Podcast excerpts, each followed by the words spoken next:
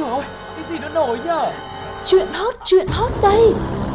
Thế buồn cười lắm à? Còn hơn cả buồn cười ý. Chuyện là như thế này này. Ui sao bí hiểm thế? Thế rốt cuộc là vì sao? Như thế nào? Nghe đi rồi biết. Nóng bỏng tai Sugar và Tuko xin được chào đón quý vị đã quay trở lại với không gian quen thuộc với những câu chuyện của nóng bỏng tai. Và chúng tôi thì hứa hẹn rằng mỗi câu chuyện mà chương trình mang đến thì sẽ là những điều cực kỳ nóng, nhưng mà bỏng thì chắc là không đâu. Sẽ giúp cho mọi người có một khoảng thời gian thật là thư giãn nghỉ ngơi với những gì mà Sugar Tuko cũng như những cộng tác viên của mình, những ờ, cô bán trà đá, những chú xe ôm công nghệ hay là những chị bán trà sữa ở ngoài cổng trường đã gom nhặt về. Và mong rằng mọi người sẽ yêu thích mỗi lần mà nóng bỏng tai phát sóng nhé. Và để xem ngày hôm nay có những điều gì nóng bỏng và thú vị đang chờ đón chúng ta, hãy cùng đến với một phần rất quen thuộc đó chính là Nhất định phải bàn. Nhất định phải ban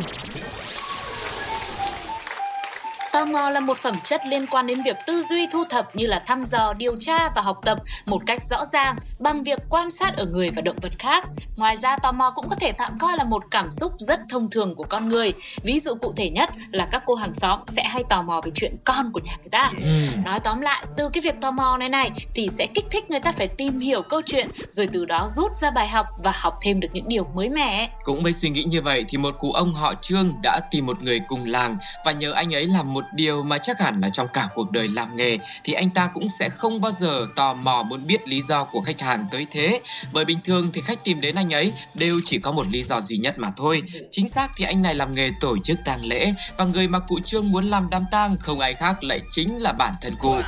Với chi phí tang lễ giả tốn gần 20.000 nhân dân tệ tương ứng với gần 69 triệu đồng thì cụ Trương đã được trải nghiệm trong ngoặc kép các dịch vụ như sau một bữa tiệc thịnh soạn thay cho lời cảm ơn tới hơn 100 người dân địa phương Ừ. đã tới tham dự và hỗ trợ cho đám tang. Tiếp sau bữa ăn, tang lễ bắt đầu với khung cảnh cụ ông 84 tuổi này ngồi trên quan tài màu đỏ ở phía sau một chiếc xe tải đang di chuyển. Ông vẫy tay chào mọi người trong làng, phía sau là đám rước của nhóm dân địa phương lái xe ba bánh và xe máy. Thời gian kéo dài tới 3 tiếng đồng hồ và cụ Trương đã feedback lại rằng rất đáng giá và cụ đã tận hưởng trọn vẹn sự kiện đặc biệt trong đời này. Ngay sau sự kiện không thể tin là có một chứ chưa nói tới là có hai này thì chính quyền địa phương vô cùng không hài lòng cho rằng sự kiện này đã không tôn trọng phong tục xã hội về tang lễ và cái chết đồng thời tuyên bố sẽ điều tra. Thế nhưng, người dân địa phương lại nghĩ khác, mặc dù đám tang sống là điều bất thường, nhưng họ nghĩ ý tưởng của cụ Trương là tích cực và cảm thấy đồng cảm. Những người xung quanh đều hiểu được hoàn cảnh của ông cụ khi những người con trưởng thành đều đã chuyển đến nơi khác sống. Cụ luôn cảm thấy cô đơn khi mà vợ cũng qua đời cách đây 2 năm rồi. Đám tang như một dự án trong ngoặc kép, giúp người đàn ông có thể làm điều gì đó để vui lên. Cụ Trương cũng chia sẻ với người tổ chức tang lễ rằng cụ muốn xem quang cảnh đám tang của mình trước khi qua đời và hơn hết là tò mò. Tò mò muốn biết sẽ có bao nhiêu người nhớ đến mình sau khi cụ ra đi. Ừm, có thể nói là sau câu chuyện này thì mình thấy là đằng sau một sự lạc quan thì chúng ta vẫn có thể dễ dàng nhận ra được sự cô đơn và nỗi buồn bên trong của một cụ ông mặc dù đã có rất nhiều con cụ trương thì đã chọn cách không nói cho người thân và con cái về đám tang giả này nhưng có khi nào nếu mà cụ chia sẻ nhiều hơn với các con thì mọi thứ sẽ thay đổi tốt lên hay không Ừ, nhưng mà thực ra cái phương án nên nó cũng khó lắm Ừm. bởi hầu hết bố mẹ nào cũng không muốn là các con phải lo lắng suy nghĩ cho bản thân mình quá nhiều. Thôi thì đây cũng là câu chuyện của cụ trương. Còn cái chính ấy là câu chuyện của chúng ta đây. Mình cần phải để tâm hơn đến việc chia sẻ và bày tỏ với những người lớn trong gia đình của mình đúng không ạ? Ừ. và chúng tôi cũng đã ờ, thu thập được rất là nhiều những ý kiến về câu chuyện đặc biệt vừa rồi về một cụ ông 84 tuổi đã tổ chức một đám tang giả chỉ để tò mò xem là có những ai thực sự quan tâm đến cụ ấy. Mọi người hãy cùng lắng nghe những bình luận sau đây với Sugar và Tuko nhé. Ok Kể ra, cụ rất biết cách tận hưởng sự cô đơn của mình ấy nhỉ. Tôi thì tôi cứ thấy tội tội sao ấy, chỉ có mỗi một mình nên mới vậy. Tính ra, cụ nhìn xa trông rộng còn gì, thử để biết có gì thiếu sót còn chuẩn bị. Mấy người đến tang lễ kiểu, giờ không biết nên khóc hay nên cười đây. Nhất định phải ban Xã hội ngày nay đã ngày càng phát triển, những định kiến về giới đã ngày càng cởi mở hơn rất nhiều. Việc đàn ông biết chăm sóc bản thân, thích skincare, đi làm nail hay là chơi búp bê đã không còn là chuyện quá lạ lẫm gì nữa. Những câu chuyện về một người đàn ông 54 tuổi ở Thái Lan với 4 năm có sở thích chơi búp bê vẫn khiến cho nhiều người phải chú ý. Bởi không dừng lại ở đam mê chơi búp bê như một trò chơi bình thường mà người đàn ông này còn xem cô nàng như là người vợ của mình vậy. Được biết, đây là cô nàng búp bê đồ cũ được bán theo kiểu hàng thùng, được ông mua và chuyển về Thái Lan. Nhìn bên ngoài thì cô nàng búp bê có hình dáng giống như người thật, gương mặt xinh đẹp, mái tóc vàng, dáng người mảnh khảnh. Số tiền mà người đàn ông chi ra là hơn 30.000 baht, tương đương với khoảng 21 triệu đồng.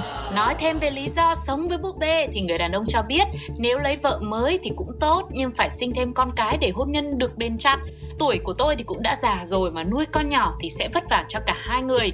Chưa kể những phát sinh trong cuộc sống hôn nhân phải giải quyết thì đau đầu lắm. Và được biết người đàn ông này có một con riêng với vợ đã ly hôn, vì vậy ông sợ mối quan hệ mẹ kế con chồng nếu như đi bước nữa. Từ ngày mua được cô nàng búp bê đến nay đã 4 năm, cuộc sống trong căn nhà nhỏ của người đàn ông 54 tuổi đỡ hưu quạnh hơn nhiều.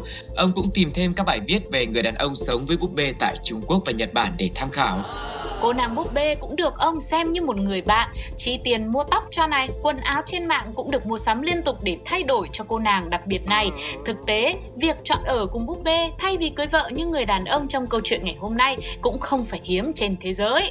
Ừ thì nói chung là uh, ngoại trừ cái việc mà mua cô búp bê này về ấy Ừ. thì Sugar lại đang cảm nhận nhiều hơn về cái câu chuyện mà người đàn ông này tức là sợ hôn nhân Ừ. đúng không ạ thì là sau một lần đò rồi đấy đấy đổ vỡ đấy thì ông này bây giờ ông đã không còn đủ cái sức mạnh cũng như sự can đảm để bước tiếp trong một cái mối quan hệ hôn nhân mới nữa Ừ. thế cho nên bây giờ thậm chí là con người ông cũng sợ luôn Ừ. ông quyết định là phải búp bê thôi nhưng mà quý vị ơi thực ra tình yêu hay là hôn nhân nó vẫn đẹp lắm Yeah. đôi khi là mình ừ, chỉ là thiếu một chút cái sự mạnh mẽ một chút cái sự can đảm để vượt qua được tổn thương của những lần mà lỡ dở trước thôi chứ còn nếu mà mình vượt qua được ấy thì tức là mình vượt qua được Ờ, với cả thực ra Sugar thì cũng nghĩ rằng khi mà mình được sinh ra trong cuộc sống này nó đã là một điều may mắn rồi. Ừ. mình ổn định hơn người khác nữa thì lại là càng may mắn hơn.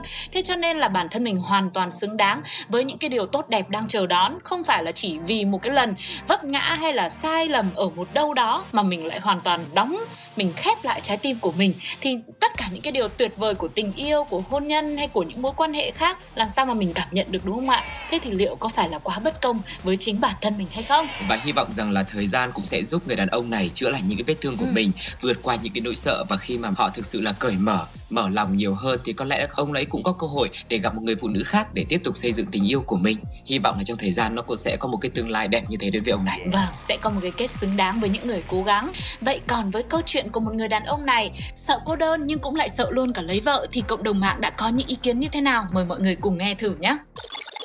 Ừ thì muốn có vợ với tiêu chí ngoan, hiền, xinh đẹp, lại không mắng mỏ quát tháo, cũng không đòi giữ tiền lương, thì đây tính ra lại là phương án hiệu quả nhỉ. Chẳng hiểu sao cứ nghĩ tới búp bê, tôi lại nghĩ tới Annabelle, nên thôi, nhường các bác cả, em vẫn cứ con sư tử Hà Đông nhà em là được rồi. Thì các ông cứ đối xử, chăm sóc vợ như búp bê bé bỏng, thì vợ cũng yêu thôi, có gì mà sợ.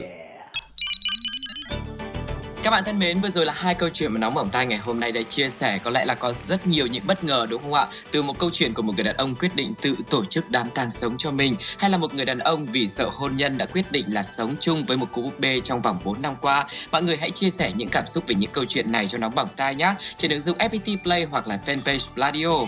Lúc này thì thời lượng của nóng bỏng tai cũng đã kết thúc rồi. Sugar và Tuko xin hẹn gặp lại mọi người trong một số nóng bỏng tai tiếp theo gần nhất nhé. Bây giờ thì xin chào và hẹn gặp lại. Bye bye.